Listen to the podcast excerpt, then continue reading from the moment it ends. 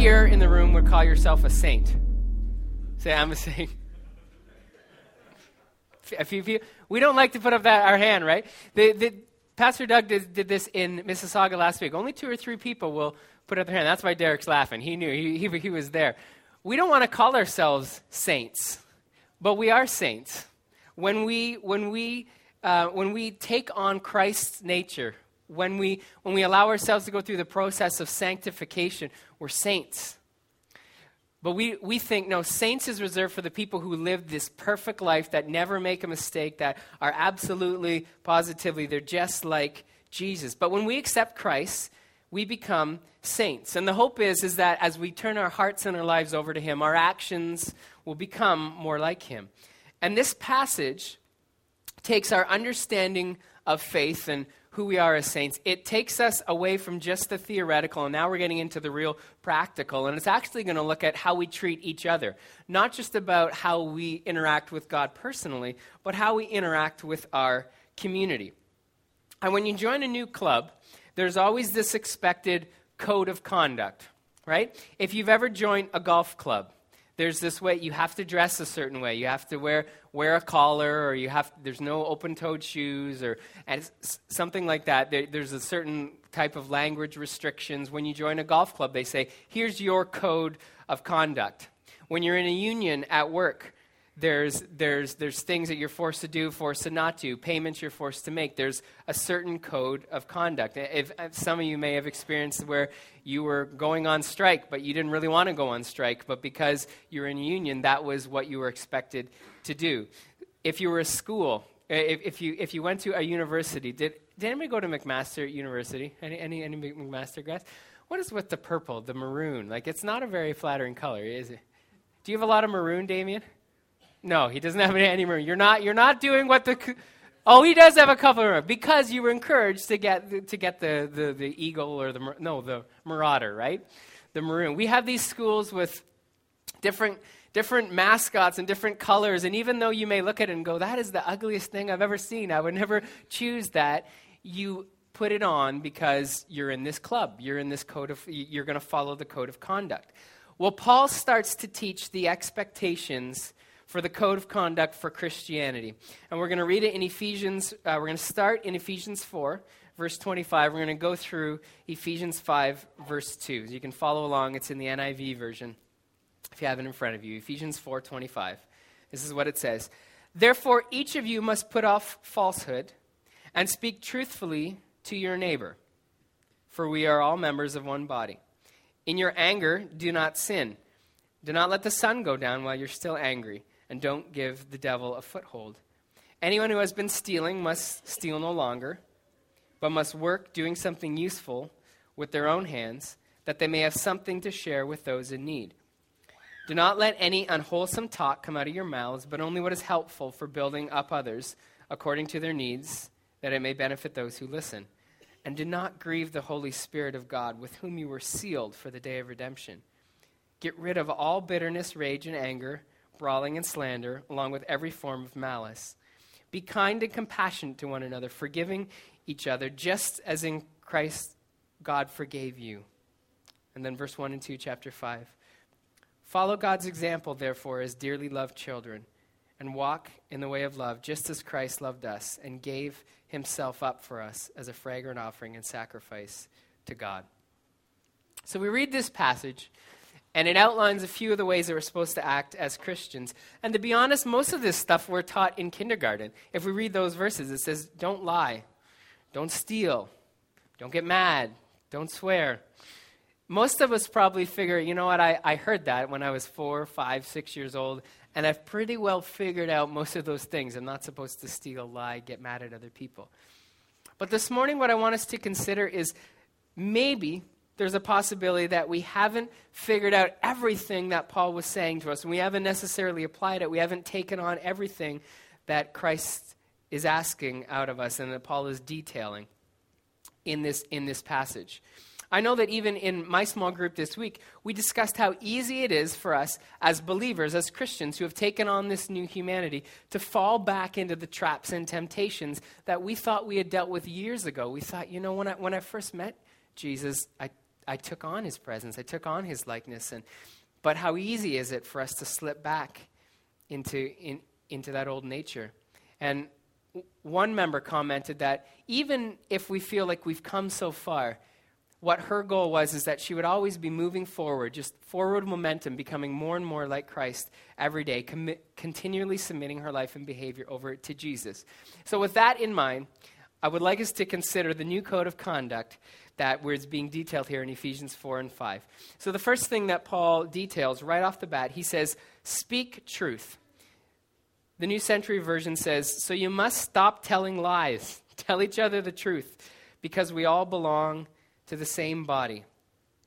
How easy is it for you to lie? You don't have to answer right now.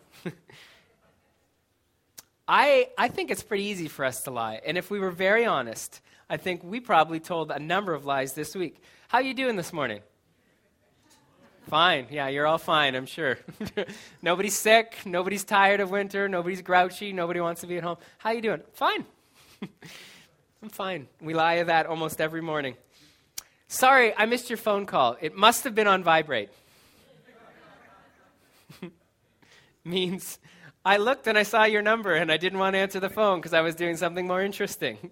That's the, it, it may have well, very well been on vibrate, but you decided I'm just going to share the part that it was on vibrate. I'm not going to share the part that I didn't want to speak to them. Thanks for the gift. I loved it. How many times have you said that when you're, that thing is in the closet? You've already regifted it. Thanks for the gift. I loved giving it to somebody else. I'm going to start my diet and exercise tomorrow. First thing. That's what happens at lunch every day, right? It's easy for us to lie. The project at work that you know you're heading into this meeting and your manager has said, Have you done all the reading so that you can present this project well? And you're, oh, yeah, I did all of that reading. Meaning you had it sitting on the couch beside you while you were watching TV last night, and you kind of briefed it because you knew that your manager would ask you if you had read that because he really doesn't like being underprepared for some kind of meeting. But yeah, you read that. the classic reminder for me when it, when it comes to this is did, did anybody own a What Would Jesus Do bracelet back in the 90s? Just confession time here. Yeah, there's, there's, a, there's, a, there's a few people. Um, we had we had these great bracelets. If if you didn't if, if you weren't into pop Christian culture in the 90s, it was WWJD. What would Jesus do? And we, we, some people had it on like their fingernails. The girls would paint it on their fingernails. Some people had it on a bracelet. There were there were T-shirts, and it was this thought of can we can we only ever act and respond the way that Jesus would? And we're talking about being imitators of Christ. And let's think about him telling the truth. What Jesus could have lied at a number of times and it really would have benefited him. I was thinking about this. Think about Jesus in front of Pilate. And Pilate says, Are you the king of the Jews? This is what. This is what he's being now put up, maybe to be crucified, to be condemned. Are you king of the Jews? He really could have said, You know, technically, no. technically, I'm not really a king. Because he says, You're asking if I'm an earthly king. And he could have just left it there.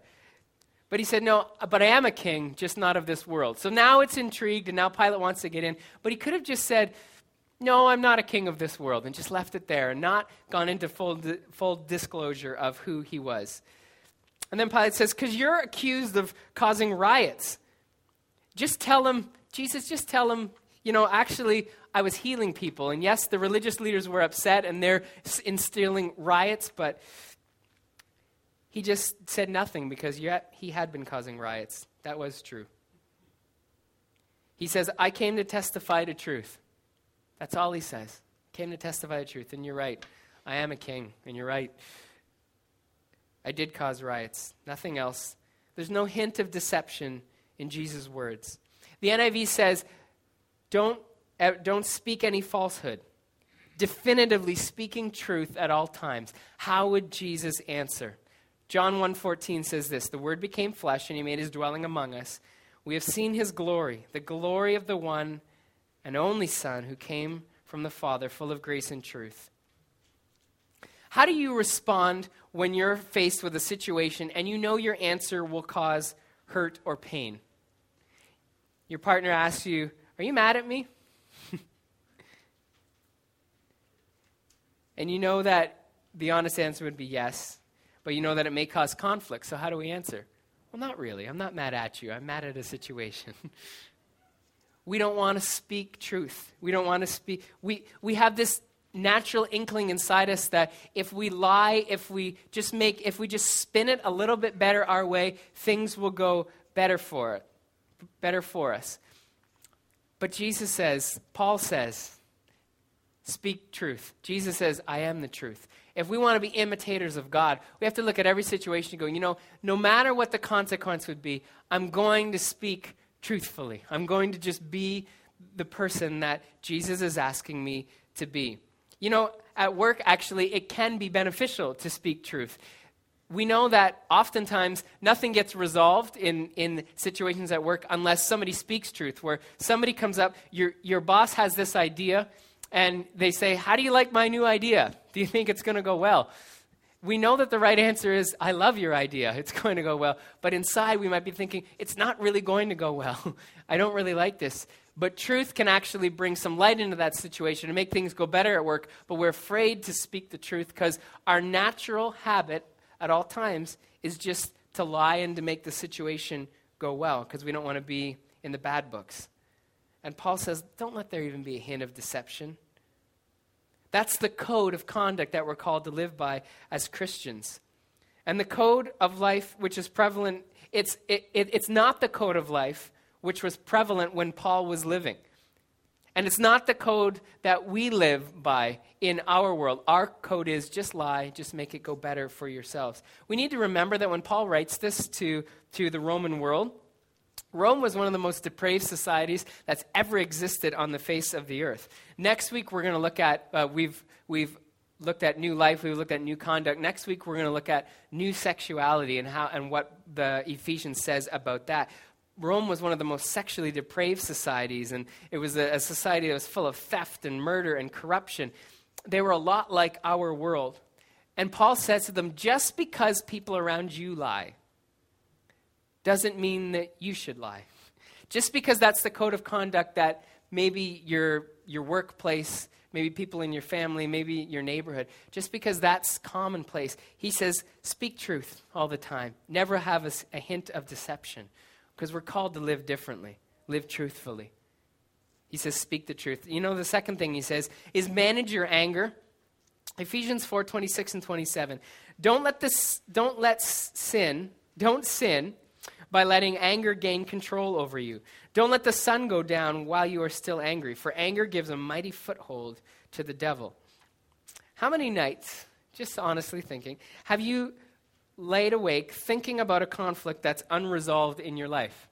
You're lying in bed, and the things that are going through your head are, I wish this person wouldn't do this, or I'm so mad at this person, or this person get, just drives me crazy and you think about this conflict and it robs you of your sleep and it makes you stew. And what happens to that problem when you're lying awake? It gets bigger and bigger and bigger, right?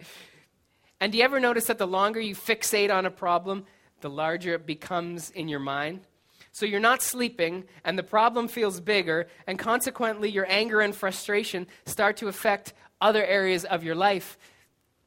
And we read here in Ephesians, it just Paul just says, don't let, don't even let one sunset go down on your anger. Go and deal with it. Proverbs 29 11 says this Fools give full vent to their rage, but the wise bring calm in the end. And when we let this anger fester and, we, and it becomes this big problem, we act upon it. And the book of Proverbs says that's when we become foolish. You know that our code of conduct is actually for our benefit, for our life there is wisdom in getting rid of your anger and dealing with it in a beneficial way rather than venting it all out. Anybody ever vented their anger on somebody? No, okay, well, I want to ask for a few, a few right? Doesn't always turn out super well when we give vent to that anger. In fact, we probably do feel foolish afterwards and we have to deal with consequences. This is practical stuff that actually helps us. But you know, more importantly, he says manage your anger because that's a life that Jesus lived and that's a life that honors God. It's interesting to me to note that it, Paul doesn't say, don't get angry. Do you see that? He, he doesn't say, don't get mad. Don't have an emotion that ticks you off. He didn't say that. He says, don't sin when you get angry. he's, he's actually understanding there are times when you're going to be mad, but don't sin when you get angry. Proverbs says when we vent our rage, that's when we get angry. The emotion isn't a sin, it's the fixation on that, the follow through when we don't deal with it well. It's a fine line, but it's an important line. Because Jesus taught us that the feeling of hatred, remember what he said that's the same as? Murder, yeah.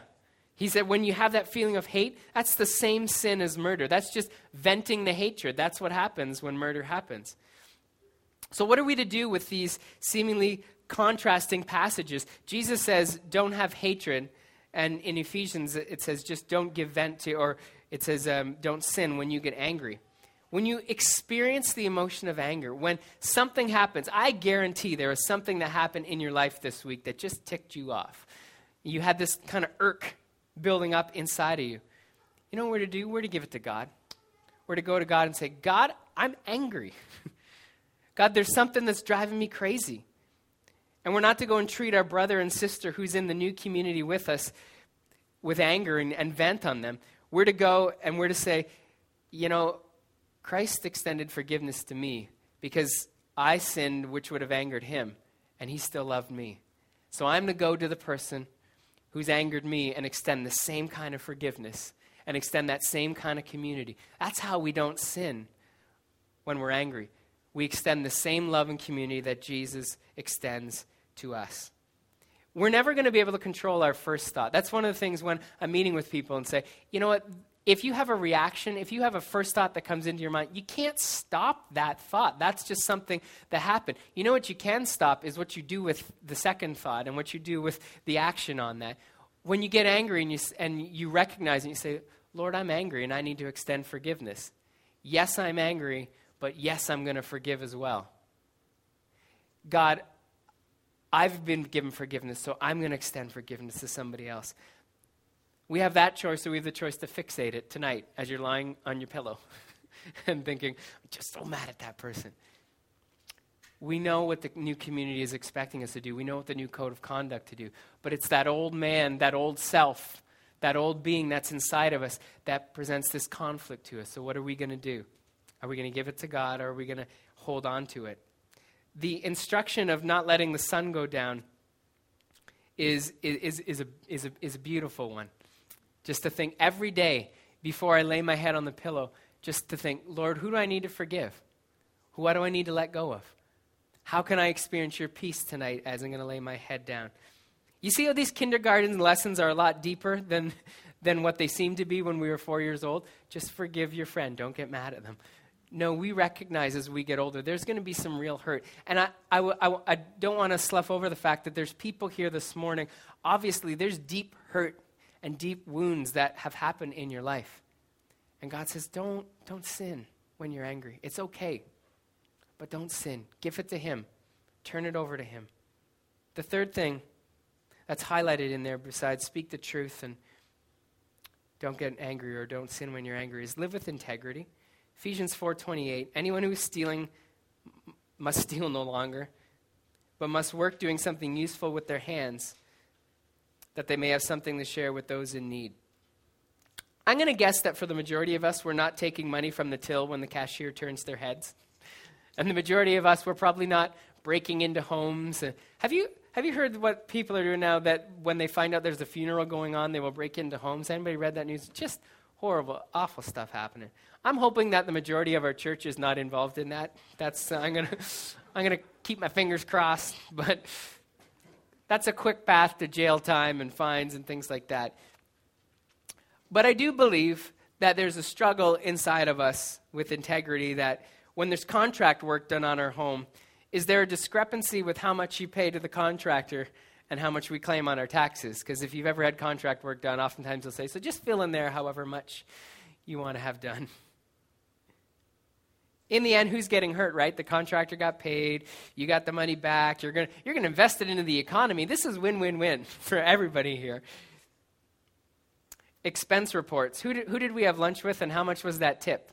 When you're handing in an expense report, that was a business lunch. It was, it was a $20 lunch, and I tipped $42. so I'm going to hand in a $62 expense report. Paul's teaching the church here that even if the act probably really doesn't hurt anyone, even if we feel it's a small discretion, this is the area where we're called to be different as Christians, where our code of conduct says in all areas of our life, live with the utmost integrity. 1 John 2 6. This verse has been resonating in my heart this week. Whoever claims to live in him must live as Jesus did. So if you need to go get the bracelet, go get a bracelet. Or if you need if you need to put the WWJD on your fingernails, do it. Whatever you need. Live as Jesus did. Imagine how he would respond and act and live that way. Our integrity and honesty should extend to a point where it grabs the attention of other, of other people around us and they say, Why on earth would you live that way? It's because Jesus did because I'm embodying this verse. If I claim to live in him, then I'm going to live the way he did. Have you ever had, a, had a, the opportunity when you've gotten more change back from the teenager who's giving no offense to the teenagers who are working at American Eagle right now, but sometimes they're like, yeah, here, take this, because I could make the same mistake. So I'm just saying, I'm just throwing out there. Sometimes I've gotten the wrong amount of change back from teenagers as they've been working at American Eagle or whatever. Sorry, Patrick, it's no offense happening there at all, right, buddy? What do you do with that change? You say, Yes, when the universe has tipped in my way, the Lord has blessed me, and now I've gotten change, I'm going to spend that on Starbucks? Or do you say, if this was Jesus, he would give it back and maybe give even more. But you know what? You made a mistake, and I'm going to bless you and give you more because I want to live with integrity. One of my one of my mentors in life, um, he he was he had just ordered uh, Bell satellite TV, and Bell had given him like a thousand channels, and he was paying for the basic minimum, and he and he and he'd, he'd had it for a couple of weeks, and he was going through, assuming that at some point they were going to click it on. So he called them and he said, I have a thousand channels and I'm paying for about 30 channels. And they said, No, you don't, sir.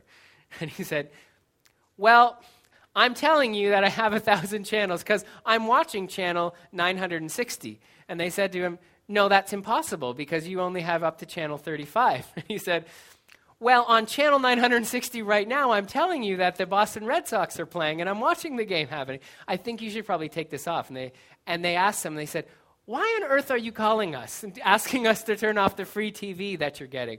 And he said, Because I was only paying for 35 channels and I just didn't feel good about it.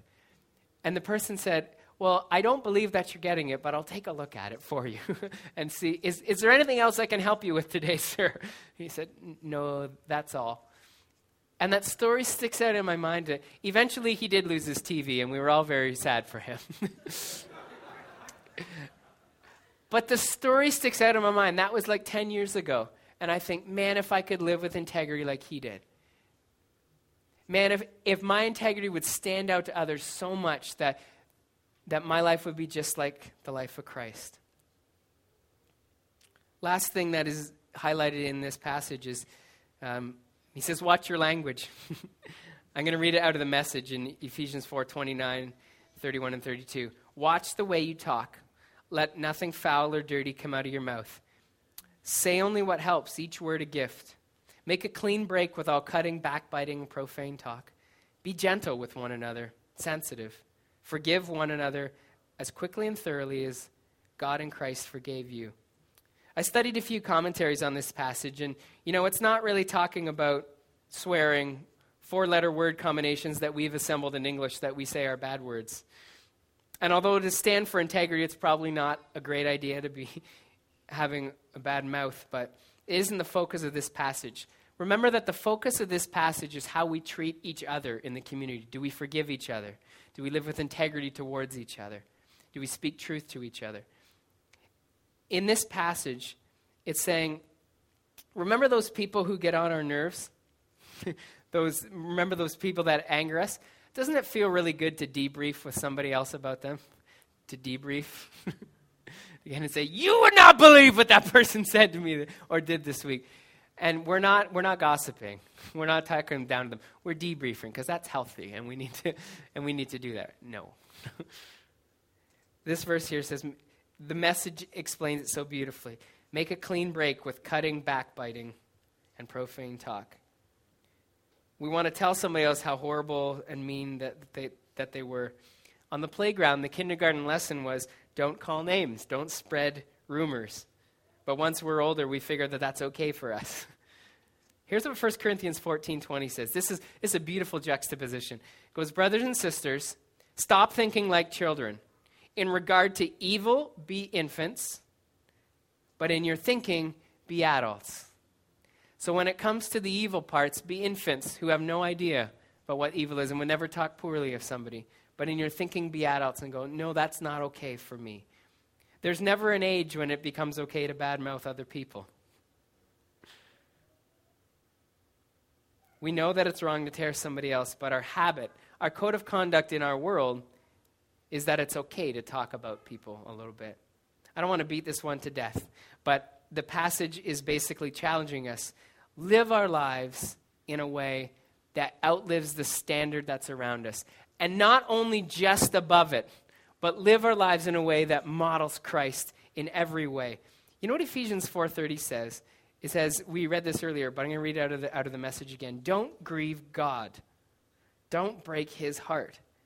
His Holy Spirit moving and breathing in you is the most intimate part of your life, making you fit for himself. Don't take such a gift for granted. This community that we're establishing, this life we're living in, it's supposed to be a replica of what the Father, Son, and the Holy Spirit experience. Remember the story of creation? He says, Let's make man in our image. Let's make humanity in our image. We're supposed to experience that same community, and the Holy Spirit draws us into that relationship with Jesus. And we know the only thing that God can't be around is sin, right? Sin violates everything that's about God. And it violates the relationship between us and the other people that's in, that are in our community as well. Pastor Doug shared this story in Mississauga last week, and this is kind of a, a partnered message, message with last week, and I thought it'd be appropriate for us to share this this week with it.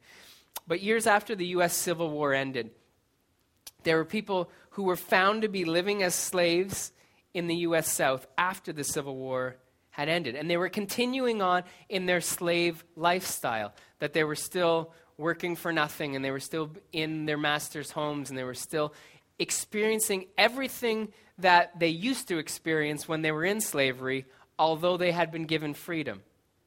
They had been given this gift of freedom, but what was normal to them was slavery. Boy, that sounds a little bit like our lifestyle when we've been given freedom. We've been given freedom from needing to worry about lie, and we can just speak the truth. And we've been given freedom from needing to fudge numbers, and we can just live with integrity and have this perfect community. But what's normal to us is just to exist in that, that life of slavery. They remain stuck. My prayer is that the Holy Spirit would be so real in our lives that we exist in freedom and we live like saints. Mark 12:30. This is what Sanctus is based on that we would love the Lord our God with all our heart, soul, mind and strength. That everything we do this command, we would we would live that way. I'm going to ask Dave and Darius to come back. And as we close this morning, I want us just to reflect on our lives. That we read passages like this, and it's important to read passages like this. It's important to be reminded that, you know, there's a different way of living, and we don't always necessarily live up to the expectations. And that's okay because there's forgiveness in God. And, you know, every day we need to go and re embrace the forgiveness that Christ has given to us. And not, Romans teaches us that there's no condemnation for those who are in Jesus. So we don't, we don't read this to say, boy, I messed up and God's really disappointed in me. But you know why we read this? We re- read this to go, Lord, I need your forgiveness again today. Beautiful analogy is when is when light comes, all darkness goes away, right? There's no if I'm standing right under the light, there's no shadows on me. And when I stand a little bit away from the light and I get closer to somewhere over here, I get into like this gray area. And then there's little shadows that start happening and you can see a little bit of darkness comes in, come in. And the only way to get rid of that is to go closer and deeper into a lit area, and then all of a sudden there's no shadows.